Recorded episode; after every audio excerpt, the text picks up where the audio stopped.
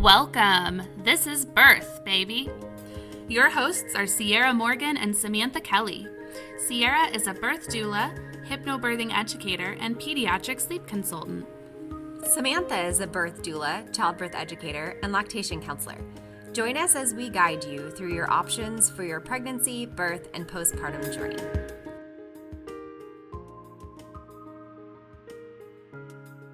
Today we have Cheryl Reeley with us. She's a licensed clinical social worker specializing in perinatal mental health, and she's here to help us understand what PMADs are and how to know if you have one. Thank you so much for being with us today, Cheryl.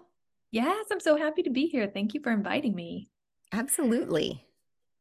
Can you tell us a little bit more about you and kind of how you how you got into this work? Sure. So my name is Cheryl Reeley. I'm a licensed clinical social worker. Um, and I have a private practice here in Austin, and I specialize in maternal mental health care. I I have been a therapist. Well, I've been licensed as a clinical social worker since 2011, but I started out in medical social work. And so I worked in the hospitals and did a lot of case management and crisis management but the end goal was always um, to go into therapy. And so when I decided that was the next step in life, I really had to sit down and think like, okay, who are we going to work with? Who do I work best with? And, you know, what do I want to talk about all day? And that is how I got into maternal mental health. And I, it's been great ever since. So is that before or after you had kids? That was after, yeah? No, I don't it know how old your kids are. yeah, no, my kids are they range. They're 14, 11 and 4. Um so yes, it I worked in the hospitals um before I had kids or while I was having kids, I guess. Um but the maternal mental health came kind of during my pregnancy and fertility journey. I had a couple miscarriages and um yeah, it was a strange road. And I felt like, man, I really wish I had been supported better or had more support available to me. And so, again, when I was going through the process of figuring out who my population was going to be, and we, again, what I wanted to talk about all day, um, it had to be it had to be maternal mental health because it was something that was so personal that I went through and I was just like I need to make sure that this is out there for others. Isn't it so neat how so many of us come to our calling by a personal experience in our lives like so many of the people we interview for this podcast are saying the exact same thing. Both Samantha and I came into birth work because of the same reasons in our own lives. So it's really neat to see how that evolves for people. Oh, yeah. And especially for helping professions. Like you don't get called to a helping profession unless you have a personal experience that somehow, you know, brings you there. Definitely. Yeah. So tell us a little bit about how um, yeah, I guess just a little bit more about how you became a therapist, what that like process looked like of schooling and all of that. Sure. So I originally went into undergrad thinking I was going to be a chiropractor um, and quickly realized that was not a good fit for me. Um, and so I was like, mm, we need to pivot. And my minor at that point was psychology so i just switched over to psychology and that was such a better fit um, for the way that i learn and the things that i you know grabbed my attention. Um, so i graduated my undergrad with a degree in psychology and also very quickly realized that i was going to need a master's degree to do anything that really felt um, in the way that i wanted to go in my career. I was going to need a master's degree so I applied to this dual degree program at the University of Illinois, and it's a degree that has a master's degree in social work and a master's degree in human and community development, which basically means I just learned how to research really well and read research. Um, yeah, really well. And also the practical parts of social work. But in the social work part, they had different specializations. And at that time, I was really afraid of mental health. And I was like, nope, not going to go down that path. So I chose healthcare because again, I started out wanting to be a chiropractor. So that made sense in my life that I was like, oh, I can like put this healthcare piece and the social work piece together and work in healthcare. And um, that was great because the hospital system gave me so much experience with all different populations, all different ages, all different diagnoses. Like I got so much experience um, with people at the hospital system. So I felt much more confident at that point that I could go into mental health after that. Um, but for me, like grad school straight to mental health was very scary. So I needed a little buffer zone. to go I I really love that you have all of that experience and that's why I love referring people to you because it's like even if you couldn't help them or maybe didn't feel like you were the perfect fit for them, I always know you know how to tap into that and that community relations or whatever you said portion of that yeah. is probably helpful. Um for those that don't know, because a lot of people listening may not be in our hypnobirthing classes, I have you in to talk in my hypnobirthing classes on class five, which is our last class. And I always love for you to explain things to people because so often we have people not really understand who might need perinatal perinatal therapy or like how do you even know if you need it? Um, and a lot of people just think that everything is the baby blues like oh it's not a big deal because everyone has this afterward. And i know you and i talk a lot about common versus um, normal. And so it's Mhm. very common, but not normal. So, can you talk to us a little bit about how to know the difference if someone was having baby blues or if it's a PMAD and what in the heck is a PMAD? Yes, for sure. So a PMAD is a unfortunate acronym for perinatal mood and anxiety disorders. Um, and it's really it's so PMADs are anything in the perinatal period, which is pregnancy through the first year postpartum. Um, and then you have our mood disorders, which include depression, our anxiety disorders, which are like generalized, um, obsessive compulsive, panic. And then it also includes postpartum psychosis.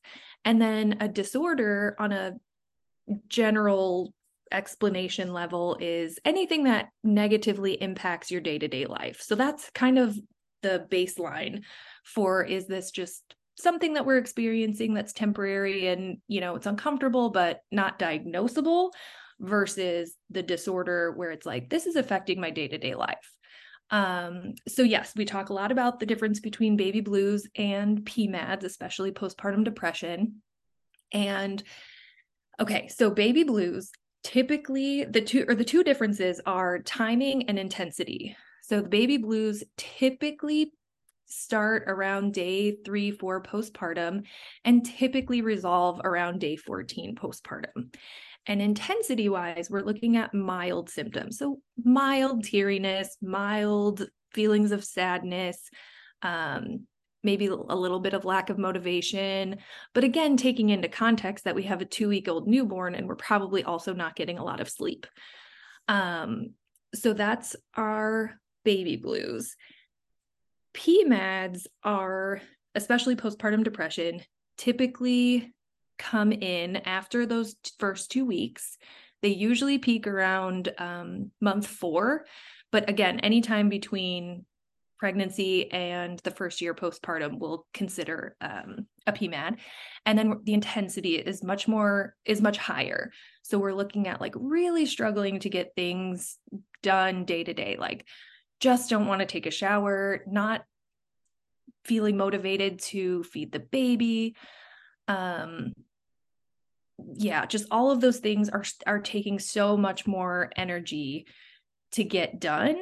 And then of course we have not of course, but also we have like intrusive thoughts become problematic where they're like really distressing or you know thoughts of I'm doing such a bad job and my family would be better without me. So anytime those kinds of things come into play, then we want to talk more about is this a PMAD and what should we do next? Are there ever times where you see people that didn't really have a whole lot of signs of baby blues or PMADs in the early stages of that perinatal period? And then, you know, six months or nine months in, all of a sudden it happens. And I'll caveat here that the reason I'm asking is because I don't, I definitely had postpartum anxiety and didn't know it. Yeah. But I think that the older my son got, the more intense my intrusive thoughts became. on mm-hmm. th- bad things happening to him. It was at first it was like sleep related. I just had such anxiety around sleep and Yeah. how much sleep am I going to get? But Yeah. then it it became like I'm walking upstairs near the Mhm. edge of the rail and like what if I fell right now and he went over or like crazy weird not, not to Mhm. use the word crazy, but to me Yeah. it was just like what in the world is going on with my brain? Is that common that it would kind of intensify over time?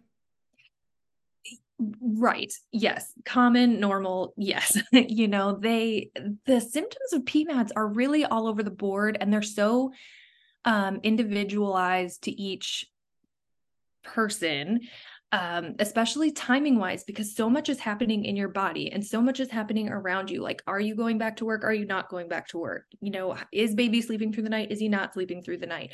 Feeding. Like, there's so many other things to put into context. And so sometimes these symptoms really ramp up at the beginning because we know that mom's going back to work at six weeks. And so all those feelings kind of get jumbled up at the beginning versus, yeah, maybe baby's getting older. And so now you're like, oh, well, there's these new transitions and that's really scary. Right. So it it's the other thing I will say about when symptoms seem to get more intense a little farther along in that postpartum period is that sometimes your like ability to handle it is just depleted and you know like you have pushed through and powered through and I've made it this far and we're doing so great and like you're just tired you know and your brain is like we need more help than what you're giving us and you can't push any more and so sometimes those symptoms peak later because you just don't have any more energy to give to it to keep them under control if that, That makes sense. The cumulative effect. yeah for sure like you've tried so hard and then like at some point you're going to reach that breaking point So, what types of PMADs are there, and what signs are what, what are the signs to look out for for those different diagnoses? Sure. So, um, our mood disorders are going to include depression, um, and the anxiety, like I said, is general anxiety, panic disorder, obsessive compulsive, post traumatic stress disorder. Um, and then also not in the acronym is postpartum psychosis. So, the symptoms that we're looking for are in depression are lower mood, lower motivation, not eating as much as usual, sleeping too much, sleeping too little, things that are out of the ordinary and generally just a lower mood, less motivation. And it's not that moms and other people who are experiencing PMADs are not getting things done.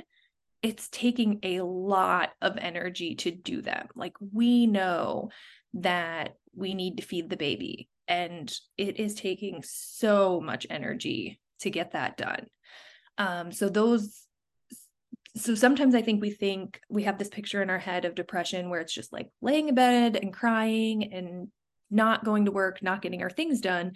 But it might not actually look like that. It might look like we're getting our things done but it is draining and depleting and the thoughts that are running through our head are just very negative and um yeah just very negative thoughts I love Um, that you say that real quick because Yeah. actually, one of the people that I sent to you for this, I thought was a great mom.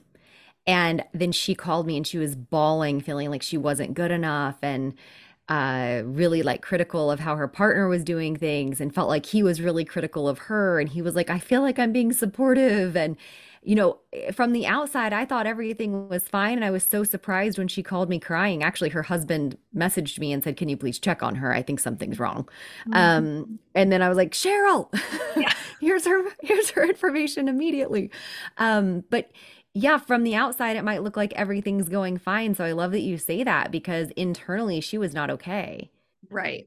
And that, and part of that, you know, is cultural and societal is that we put so much pressure on moms to have this perfect birth experience and perfect postpartum experience. And, you know, the minute the baby comes out, you just love them so much and, you know, you're connected. And that is just not always the case. Like, this is a new human who you've never met, they've never met you. And we have this expectation that we just are connected and bonded and everything's perfect. And um, I actually was just talking to a client yesterday, and she was like, I wish someone would have told me that it was okay to not be, you know, completely in love the first day, week that the baby came out, like it might take time for us to learn how to love each other and to have that bond. And, you know, he's, I want to say like four ish months now, and it's very different, you know, her experience, but she felt so much pressure and felt so like something is wrong with her because she doesn't have this immediate bond to the baby. And by no means did she have postpartum depression. She just had met her new human, you know, and she had never been a mom before. And so it's a lot of transitions that we don't give um grace to, you know, and we just expect everything's supposed to be perfect and wonderful. Yeah, definitely. I feel like it, it can be hard to you know as a as a parent but also as a partner i would imagine uh, it would be hard to kind of figure out what is the what is the norm? Like it, you know is is this all going beyond the range of normal? And who do i mm-hmm. go to for help? And i feel like that's why it's so important for everybody involved um, in in the care you know the providers and the doulas and and uh, partners and everybody to be asking the questions and kind of mm-hmm. going through the things and identifying oh i think this person is struggling a little bit more than what would be the typical um, and yeah just kind of going through all of that together as a team because one person may see it and another person may not and that one person that saw it could be you know the difference in identifying one of those for sure and that's the thing like you know during pregnancy and postpartum, we should be asking you know are you experiencing any uh, any of these things? Like you should be getting a screening tool done at least once during pregnancy and at least once during your postpartum period but what i'll say about that is the one screening that is typically given is the edinburgh postnatal depression scale which is great scale for postpartum depression but it's not super great at catching anxiety, which is a lot of what I see. Um, is those are those intrusive thoughts, the counting the hours until like how much sleep am I going to get, you know, and so yes, we we are pretty good about screening for postpartum depression, but we're not super great about screening and identifying anxiety until somebody mentions it or we reach that breaking point. Like i feel like i'm going crazy. And like am i crazy? Because i feel like i'm going crazy. And then by the time they get to me and i'm like okay well it's anxiety and like let's talk about that you know it's they've been experiencing it for a long time we had a yeah. funny moment in the last hypnobirthing series where when cheryl was in class one of the people said, Well, if no one's asking me these questions at my appointments, how do I know if I'm having this? Because she's like, I've never been asked and so far in my pregnancy. And Cheryl was like, Well, there's a website you can go to and it has the depression scale and then it also has the one for anxiety and she goes okay so i can do them myself and you were like yeah and then she goes so like how how often should i take them and I said, well, I, and I said, I wish it had an IP address log where it's like it would yep. only let you look a certain number of times in a month or something. But I said, well, I think that if you uh, are wanting to do it, you know, once a week, uh, maybe that's a sign you might have anxiety. You're having anxiety about having symptom. anxiety. yes. Yeah, but you exactly. can take them on your own. And we can link those in the show notes, those two websites, just so if you don't feel like somebody is looking mm-hmm. out for you, you can do it. Absolutely, right? Like they're so um self-explanatory. It'll like websites are so good. They'll just like pop out the number at the your score at the end you know and usually it'll have like a indication of what the score means but for the epds the edinburgh postnatal depression score um the the PHQ-9 and the GAD-7, which is general anxiety disorder, it's a seven question.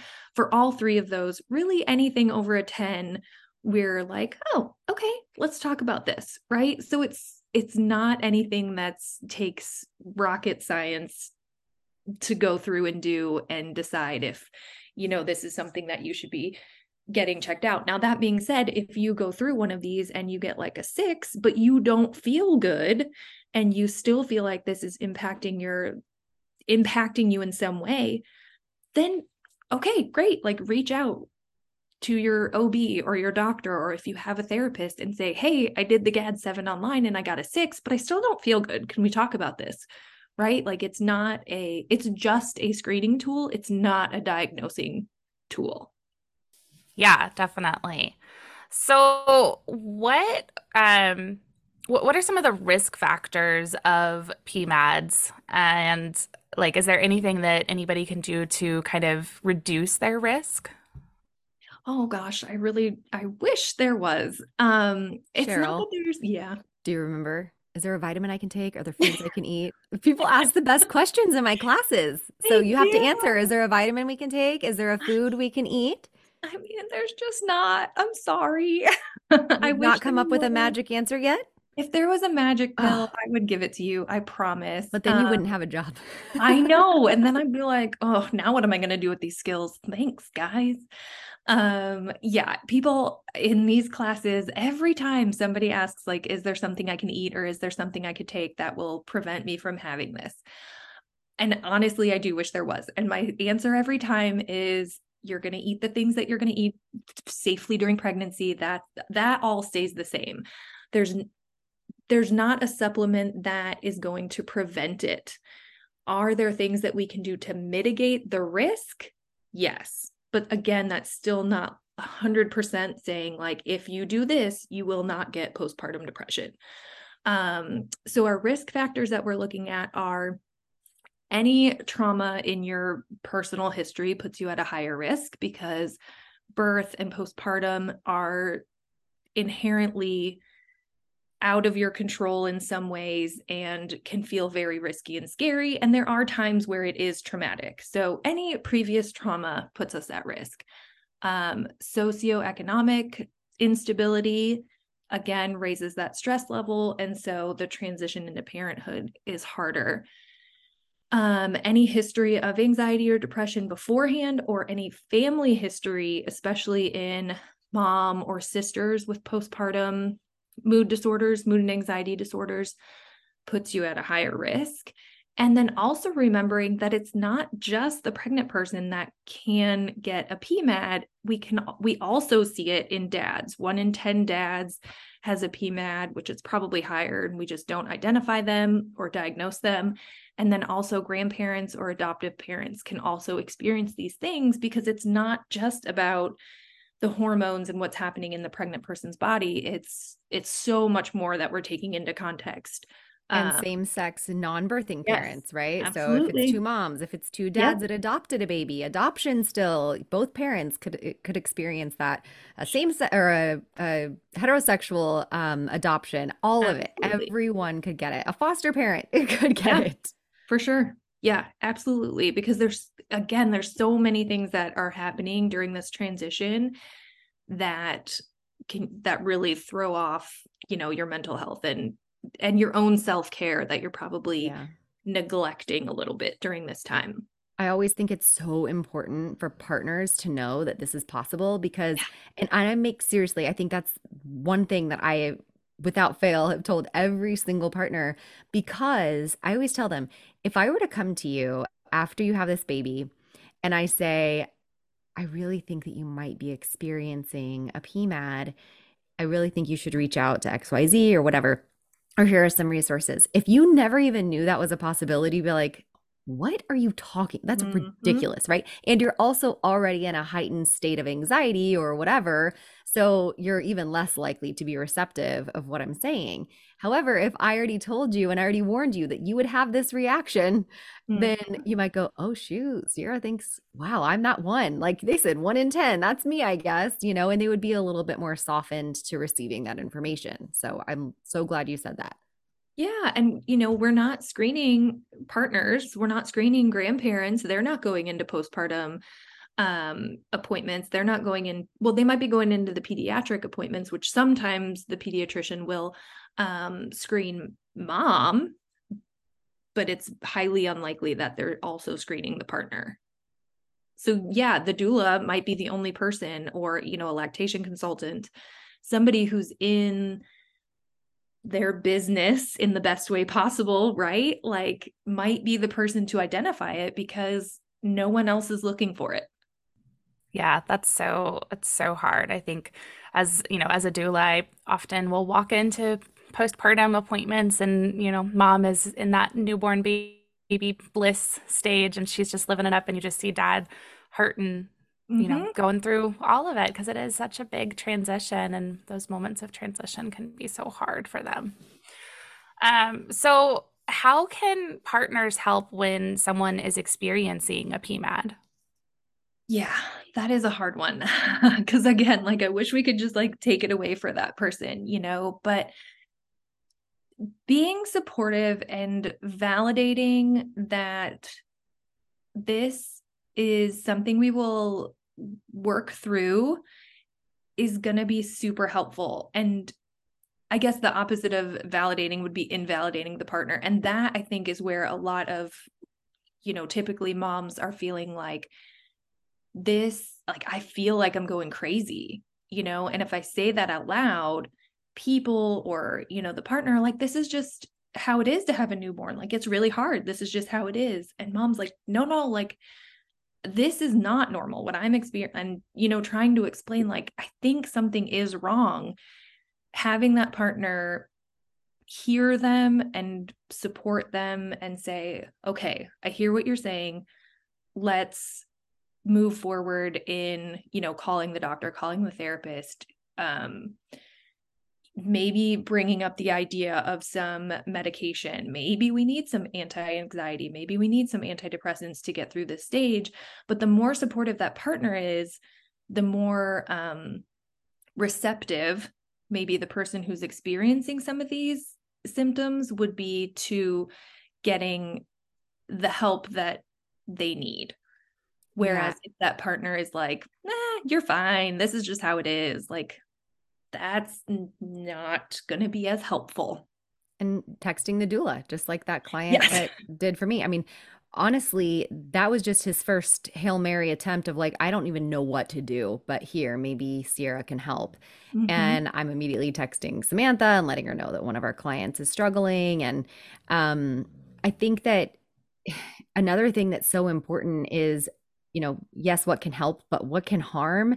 And you were saying the invalidation also making them think that they're not a good parent because of it. Like I've had some people say, well, do you think she should even be around the child right now? Like she's crying all the time. Don't you think that that's bad for the baby?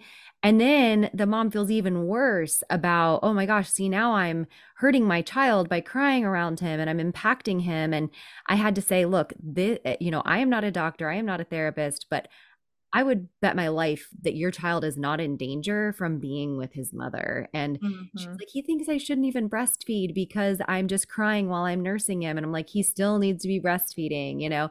Gosh. And if anyone needs it, mom needs him to still be breastfeeding because she's really struggling. And um, he meant well. He was trying to protect everyone. But then I'm sure looking back, he was like, oh, shoot, you know, I didn't know what to say. Right. Right. Because we're not preparing partners for this well, you know, in your prenatal appointments, you know, is your doctor talking to you to the partner about this?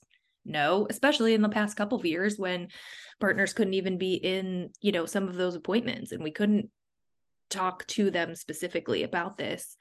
Um, I know when I was working in the hospital and I was covering uh, labor and delivery and the postpartum units, we would get a referral if mom's EPDS score, the Edinburgh Postnatal Depression Scale, if her score was over 10, they would call the social worker in to just, you know, follow up and see what's going on. And I mean, yes, would I talk to mom about what she's experiencing and what why she answered the questions the way she did? Yes. But the second part of my conversation was to the partner to say, you are now on the lookout because you're the one that's going to be with her and you're the one that's going to see the changes with her. So if you see something, you need to talk to her about it and you need to call the doctor, you need to call me, you need to call someone because now I'm not trying to put the pressure on the partner, but just to be like, this is part of your responsibility, you know, to be aware that this, that we already know that this is a risk factor because we're a day out of birth and we're already seeing some signs. So, I guess, you know, from there, how do you suggest um, reaching out if someone is struggling? Like, is it helpful for them to preemptively find someone before there's an issue, or is it better for them to, you know, not prepare for that so that they don't put it in their mind, or what does that look like? I love preparation, and I say this in all of Sierra's classes also. Um, if you can, before you have the baby, connect with a therapist that's all I that's all I'm asking, right? Like call a few have a consultation, see who you fit best with, see whose personality jives with your their style, their tone, you know, if it's important to you that you speak to a male or female therapist, like just get in contact with someone and let them know like all I'm doing is just making sure I have someone to reach out to in case this is an issue. Um, a lot of therapists right now are overbooked and full and it's it can be very challenging to get in when you need to get in especially if you're looking for a therapist that has a specialization so yes if you can prepare and just reach out and you know know that okay if we need it we have them if that's not possible and it's not on your radar or you are postpartum already and you're not there then the same things apply, right? Like there are resources that have specific directories for therapists that are specialized in perinatal mental health. So you can go down that right route. You can call your doula, you can call your lactation consultant, you can call your OB, but just take some time to find a therapist that feels like a good fit and maybe not necessarily just the first person that can get you in.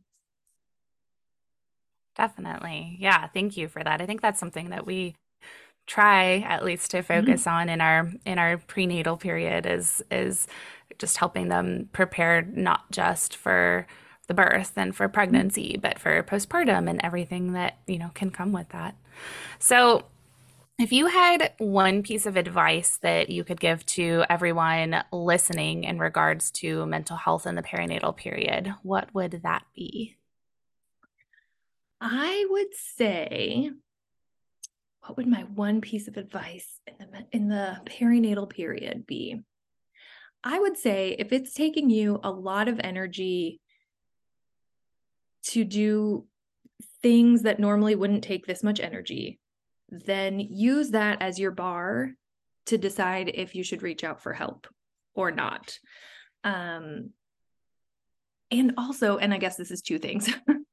recognizing that you don't have to have a diagnosis to benefit from therapy during any time in life but especially especially during the perinatal period right like this is a humongous transition it oftentimes brings up past trauma childhood trauma um, relationship traumas right and so all of the sudden some of these feelings are coming up and you're like whoa what is happening? I thought I was just going to have a baby and, you know, live my life and go on. But now I have all of this other stuff coming up. So just listening to your body and not being afraid to reach out for help.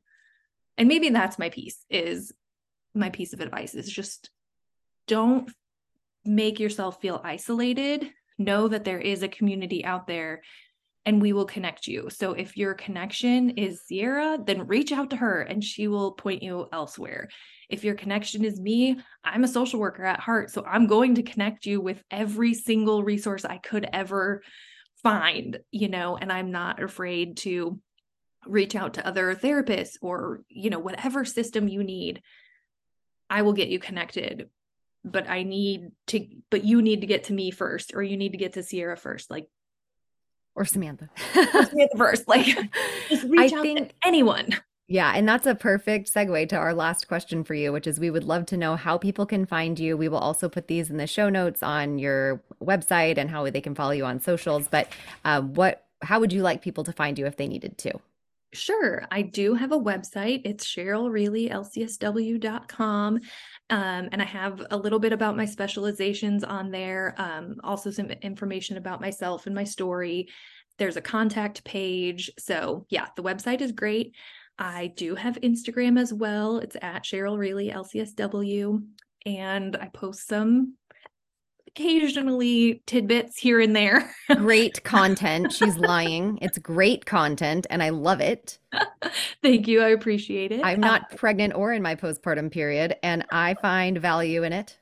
yes, I do try to go a little more general in that um in that realm to see what we can get out to people, but yeah, those are the two main ways to get a hold of me. Awesome. Well, we really appreciate you being on with us and um I just now you said, you know, people aren't teaching these things prenatally and people don't know, partners don't know. Well, now they can just send this podcast link and go, hey, just like I used to do with everyone else's podcast. Right. so we're really excited that people have the opportunity to listen to you and we will talk to you soon. Yay. Thank you so much. Thank you. Thank you. Thanks for joining us on Birth Baby. Be sure to tune in next week as we talk with Amanda about her birth story. Thanks again to Longing for Orpheus for our music. You can look him up on Spotify. Remember to leave a review, share, and follow wherever you get your podcasts. See you next week.